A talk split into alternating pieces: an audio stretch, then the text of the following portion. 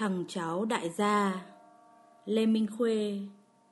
Trong đám con của anh Tuấn, Người anh con bác ruột của tôi Tôi không chú ý mấy đến hai cậu con trai, Một áp út và một út, Bởi lẽ chúng nó rất giàu. Xe Mercedes Có lái riêng Hai người, Thậm chí một lái xe nghe nói đã từng giảng dạy đại học. Môn học ít sinh viên, Không còn mốt Nên chuyển nghề lái xe cho đại gia con út của anh Tuấn tên hồi nhỏ là thằng Lem. Vì theo vợ anh Tuấn, nó bị chốc lở. Cả ngày ngồi khóc mếu lem nhem mặt mũi. Lớn lên nó học xuất sắc môn toán.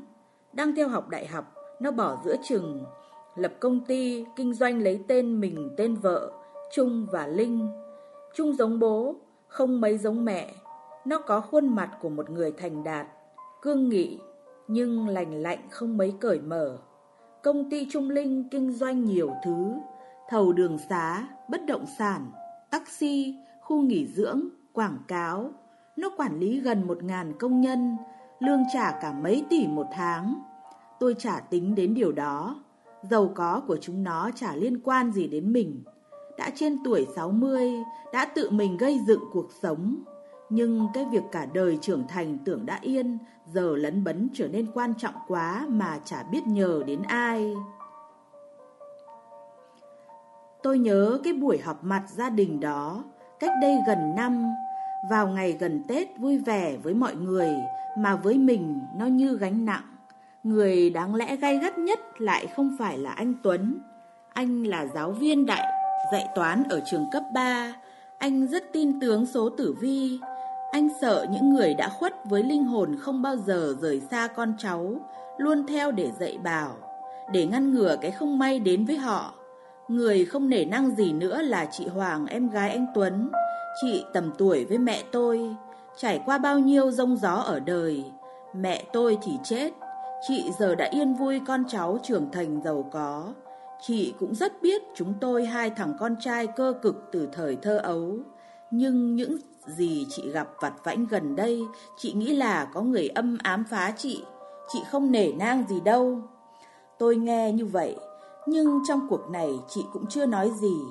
Chị vợ anh Tuấn thì hiền hậu mộc mạc, chị thương chúng tôi từ nhỏ. Hễ có dịp, chị đều có chút gì cho hai thằng. Củ khoai củ sắn vào cái thời chủ đề của cuộc đời mỗi người là miếng ăn. Chị bằng lòng vị trí người vợ, nuôi dạy một đàn con sáu đứa có nếp có tẻ giờ thành đạt cả. Những người con của anh chị đều có mặt trong cuộc họp này, có vẻ mọi sự rất quan trọng. Tôi không ngờ người nói đầu tiên lại là Quý, con cả của anh Tuấn, cháu đích tôn của bác tôi. Quý không có mấy dáng dấp của một người thạo việc lo việc. Quý làm việc trong ngành văn hóa, hình như bảo tàng hay thư viện gì đó.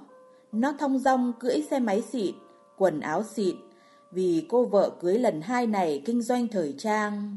Đôi kính nó đeo thường xuyên nghe nói giá ngàn đô, chả hiểu hàng gì nhưng nhìn thì cũng vầy vậy. Người như quý có vẻ ở ngoài mọi cuộc, có vẻ xuê xoa nhẹ nhõm. Tôi có ngại là ngại thằng Trung đại gia con út anh Tuấn. Nó lạnh lạnh nhìn tôi, nhìn cha mẹ, có vẻ rừng rưng. Trong cuộc họp gia đình đó, tôi nhớ quý bỗng dưng nhợt nhạt. Mọi lần gặp tôi cứ thầm ghen cái vẻ hồng hào thong dong của nó. Lúc này nó nhợt nhạt, nó đang tìm cách mở lời, nó trịnh trọng. Thưa bố mẹ, thưa cô Hoàng, cô Hậu, thưa các cô chú. Con nói đây một là một, hai là hai vì con nghĩ kỹ nói kỹ. Con không mê tín. Con làm văn hóa, con biết bói toán tướng số là thế nào. Nhưng một người đàn bà phải thế nào đó? Chồng chết hơn một năm đã tấp tỉnh đi tìm chồng. Nghe nói là gánh con gánh cái đi phăm phăm Không thể chấp nhận được. Con thừa biết những người như thế, Sao không ở vậy mà nuôi con? Để đến nỗi vợ cả nó hành cho Phải ốm lên ốm xuống mà chết.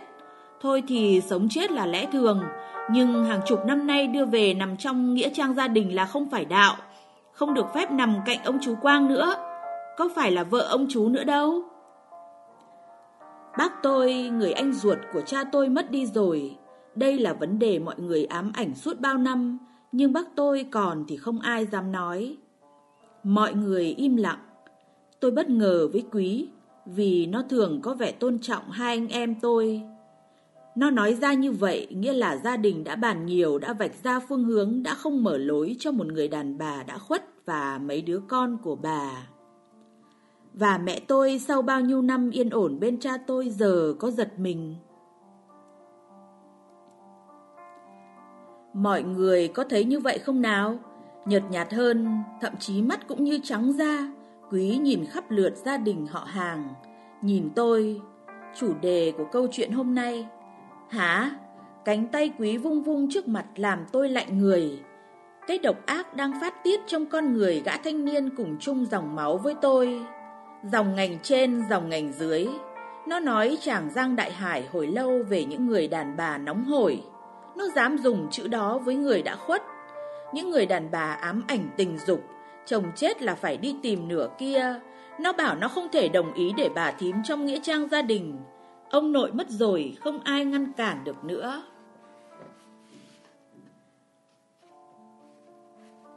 Thấy nó hăng quá, anh Tuấn xua tay. Thôi được rồi, hôm nay ta dập dạp một việc như vậy để gia đình biết. Cải tạo nghĩa trang gia đình là việc phải làm. Việc đưa thím vợ chú Quang ra cũng là việc phải làm. Các con đều là người kinh doanh. Nếu không làm ngay sẽ ảnh hưởng đến con đường mà những người còn trẻ trong nhà ta đang đi. Cô Hoàng đứng lên. Cô ục ịch ở tuổi gần 70 nhưng còn khỏe lắm. Tôi không nhớ cô thời trẻ thế nào, nhưng một bà lão có khuôn mặt to, bì mắt nhỏ, có vẻ không cùng khuôn trong gia đình bác tôi. Cô là con gái thứ hai của bác tôi, lúc nào cô cũng nặng nề cả nghĩa đen nghĩa bóng. Cô nhìn thẳng vào tôi. Thôi các em thông cảm, nhà ta đã đi hỏi nhiều thầy, ai cũng bảo đã đi bước nữa thì không được trở về. Lẽ thường tình như thế. Tôi nhìn khắp đám con cái của anh Tuấn, của chị Hà, Hoàng, chị Hậu. Rất đông, không ai nói gì nào nhưng mặt mũi chúng đều như chấp nhận. Tôi không nhìn rõ mặt thằng Trung đại gia, nó đang cắm cúi nhắn tin. Rất lạ là đúng thời điểm này tôi lại nghĩ tới đám đại gia cỡ trung bình như thằng Trung. Chúng nó cực kỳ giỏi tính toán kinh doanh, điều đó là quan trọng nhất. Nhưng có vẻ kinh doanh cũng mang nhiều dáng dấp của nghệ sĩ, cũng có lãng mạn, mơ mộng, chỉ là khía cạnh nhỏ trong khi giấc mơ nó thấy tiền sinh sôi. Các giấc mơ chỉ dẫn đường đi cho tiền của và việc làm, nó hướng tới thành quả. Cái đáng nể nhất là làm sao nó chung sống hòa hợp được với giới chức sắc chính quyền lẫn giới xã hội đen, để thầu đường xá cầu cống, để xây những khu nghỉ dưỡng, để xây chung cư. Mải nghĩ, tôi không nghe thấy anh Tuấn hỏi, em có ý kiến gì không? Tôi không ngờ mình lại bình tĩnh, giọng lạnh. Anh bảo em nói gì bây giờ? Hai anh em chúng em được bác gọi về khi chúng em còn ít tuổi. Bác bảo đưa mợ các con về đi, để nằm cạnh cậu các con cho đỡ tuổi. Bác cho phép như vậy, đưa mẹ mợ chúng em về nghĩa trang gia đình là ý của bác. Bây giờ bác không còn, các anh chị định làm trái ý cha là tùy các anh chị. Làm trái ý của bác và đưa một người đã an vị bao năm ra khỏi nghĩa trang là việc trọng đại. Em và thằng Bảo em em không bắt tay làm, ai có ý đó thì tự làm. Tôi cảm thấy người lạnh toát. Nếu họ đưa phần mộ của mẹ tôi ra xa phần mộ cha tôi, chúng tôi còn đau gấp bội phần khi còn bé cha mất. Rồi mấy năm sau mẹ mất, hai anh em tôi khi đó không được ở cùng một nhà. Mồ côi cha mẹ, mỗi họ nuôi một đứa, tính nết mỗi đứa cũng mỗi khác. Lúc này Bảo đang ở Sài Gòn có công việc không ra được. Nhưng tôi nghĩ nếu có nó ở đây chắc sẽ có sự bung phá vì tính nó cực nóng. Cuộc họp gia đình đó đã một năm Một năm chắc các anh chị còn tìm còn nghe nhiều thầy Thấy bảo thầy nào cũng khuyên phải đưa ra Hồi bác cả tôi còn sống Tôi nhiều lần về thăm nơi cha mẹ tôi nằm. Hương khói thường ngày khỏi lo vì bác tôi làm chu đáo. Cụ đã trên 80 Đẹp như một ông lão hay vẽ trong sách kể những câu chuyện cổ. Khu vườn của cụ vẫn còn được rộng dù thời cải cách người ta đã phá nát cả một vườn chè bát ngát, cả một khu ruộng trồng màu kế bên, Đất ấy bây giờ bác tôi bảo cũng chả tiếc được nữa, dù cả đời ông tích cóp và được thừa hưởng phần đất mà ông nội để lại. Đất của ông nội được tính vào phần lương hưu mà triều đình phong kiến trước cách mạng dành cho đã bị chia năm xẻ bảy. Bây giờ nhiều ngôi nhà kiên cố đã định cư hàng mấy chục năm. Phần đất bác tôi được sở hữu trở lại, khi về tay mình chỉ trông như đất mặt trăng, cây cối phá hết. Khu nghĩa trang gia đình được xây rất kiên cố. Khi còn sống, niềm vui của bác tôi là chăm sóc phần mộ tổ tiên, trò chuyện với quá khứ, nơi ông nội tôi nằm, nơi bà nội tôi, một người đàn bà từ xứ Huế theo vị quan của triều đình ra đây và cũng an nghỉ tại mảnh đất yên tĩnh này. Làng nằm một bên là biển, một bên là quốc lộ 1. Ngày nay vào những năm đầu thế kỷ 21, vùng đất này cực kỳ hấp dẫn về mặt sinh thái. Có lần sau Tết tôi về một mình đã thấy Trung đại gia đỗ xe mép bên lối đi vào vườn. Thấy tôi về nó reo, chú ơi, đất nhà ta là vàng đấy. Nó nói như vậy, với cái kiểu mơ mộng đại gia ấy, tôi cũng nhìn lấp lánh một cái gì. Tôi không gặp lại quý, thằng cháu thế hệ sau đã không thèm đoái hoài tới cái lý dẫn người ta có lúc phải có những hành động không thể chấp nhận như cách nói của nó. Khi còn sống, bác tôi thường lúc này lúc khác khơi dậy cho tôi bao nhiêu ký ức về cha mẹ. Khi những tiếng reo hò của đám đông kéo đi từ làng trên tràn xuống, bác tôi không còn được ở nhà. Bác đang bị còng tay ngồi trên bậc thềm một thứ trụ sở ở xã. Còn cha tôi, nhà cũng ở trong khu vườn, đang nằm còng queo trên giường nhìn hai anh em, một đứa lên năm, một đứa lên hai, chơi tha thần ở sân. Nước mắt lăn trên má người đàn ông đang ôm ngực vì những cơn ho, lúc này rất sợ. Cha tôi khóc, vì lo sợ, vì bất lực trước những đứa con nhỏ tí. Mà mẹ tôi, người vợ trẻ chưa từng quen việc nặng, chưa từng quen biến động, giờ đang loay hoay chẳng biết làm gì khi không thể đưa chồng đi chữa chạy. Trên huyện gần đây thôi có thầy thuốc, nhưng âm, ông ấm quang không được ra khỏi nhà ốm không lên trụ sở được thì phải ở nhà. Có tiếng nhắc nhở như vậy. Cả vùng quen gọi cha là ông ấm. Đó là một danh hiệu được triều đình trước cách mạng trao cho ông nội, dành cho đứa con quý nhất. Ông ấm quang cũng phải gánh tội cho ông Hường. Ông nội có chức hưởng lô tự khanh nên cả vùng vẫn gọi vậy. Có những người đàn ông ra vào như nhà của họ. Không ai hỏi han gì khi họ cầm những cái chén cái bát trong bếp, rổ giá nổi niêu. Nhiều thứ vặt vãnh trong nhà đã lần lượt ra đi cùng những người có trách nhiệm kiểm soát ngôi nhà. Trên nhà bác tôi mọi việc cũng diễn ra như vậy. Anh Tuấn, chị Hoàng, chị Hậu lúc này đã lớn cũng phải ở trong nhà. Cho đến lúc cha tôi ra đi, chỉ có anh Tuấn được đến đưa ông. Đám tang một thầy giáo được cả vùng kính trọng đã diễn ra vắng vẻ với vài người học trò can đảm của cha tôi. Tôi, đứa trẻ 5 tuổi vẫn còn mang máng nhớ như tôi phải giữ chặt thằng Bảo khi nó đòi theo mẹ. Sau đó là đói. Hai anh em chơi trong vườn với con run con dế, đói đến nỗi nhổ được cây gì trong vườn cũng ăn. Thằng Bảo mới hơn 2 tuổi, may mà còn bú mẹ. Nhưng mẹ có gì ăn để có sữa? Thằng Bảo bám tôi khi mẹ cầm nón ra khỏi nhà. Lúc về trong nón có vài củ khoai, có ít rau khoai, lá dậu.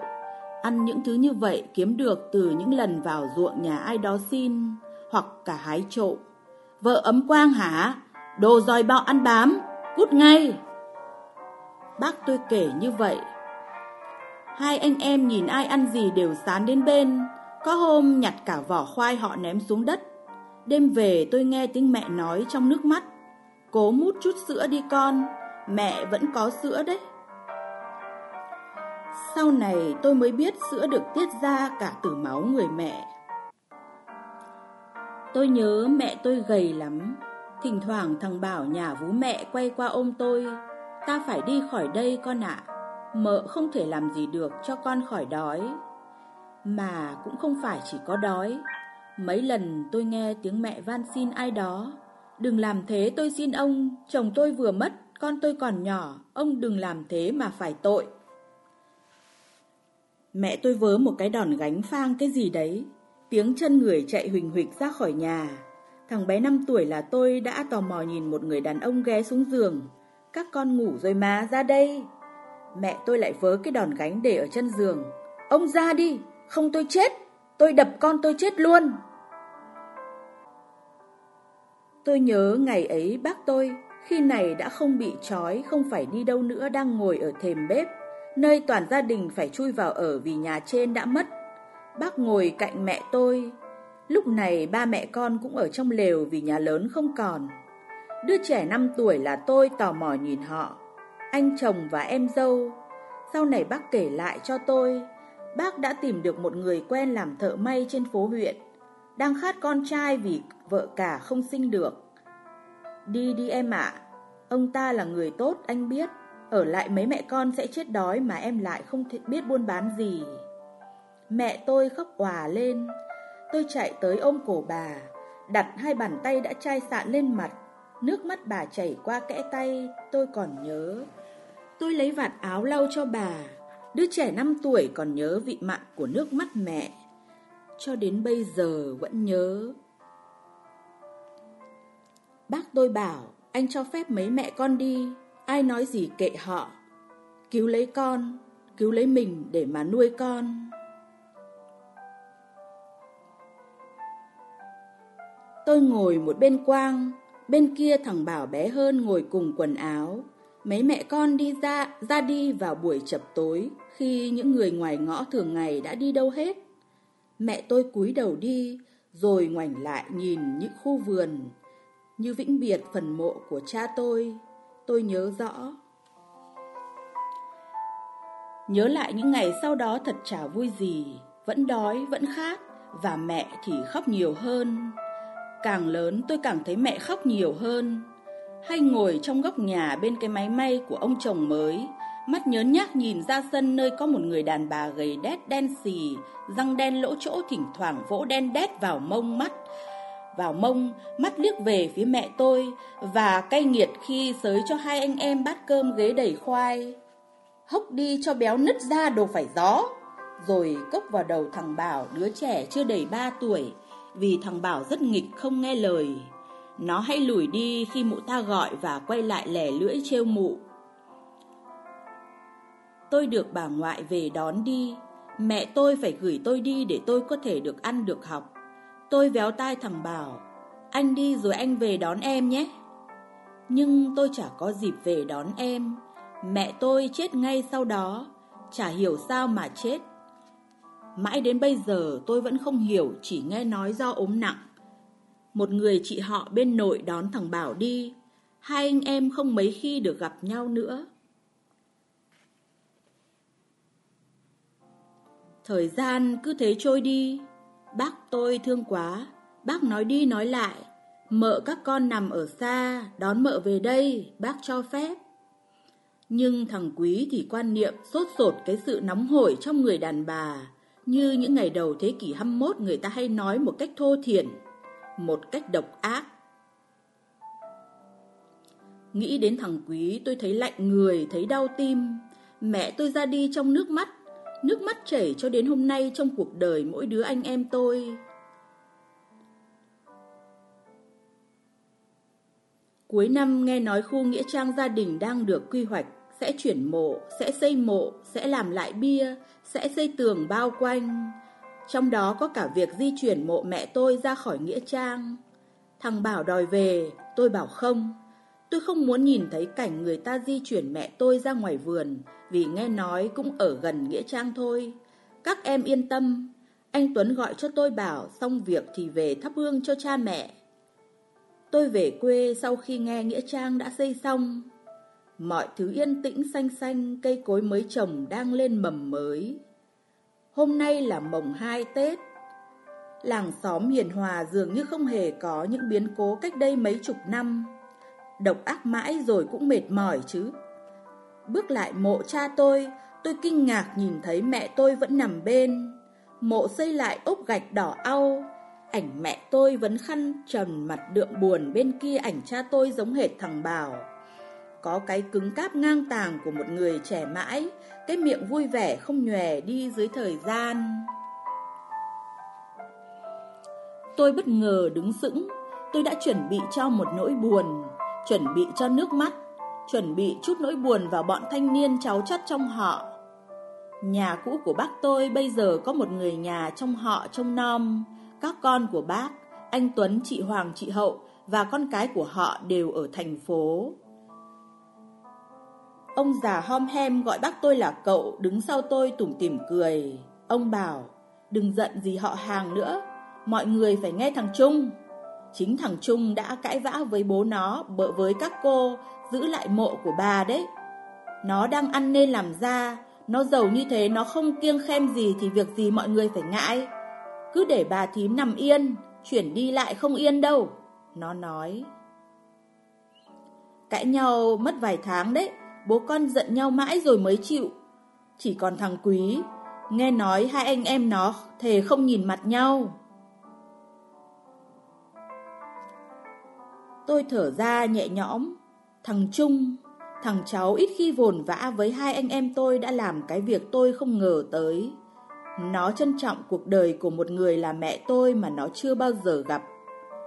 Nó là đại gia của thế hệ trẻ, sao nó lại có thể nhìn ra nước mắt của một thời...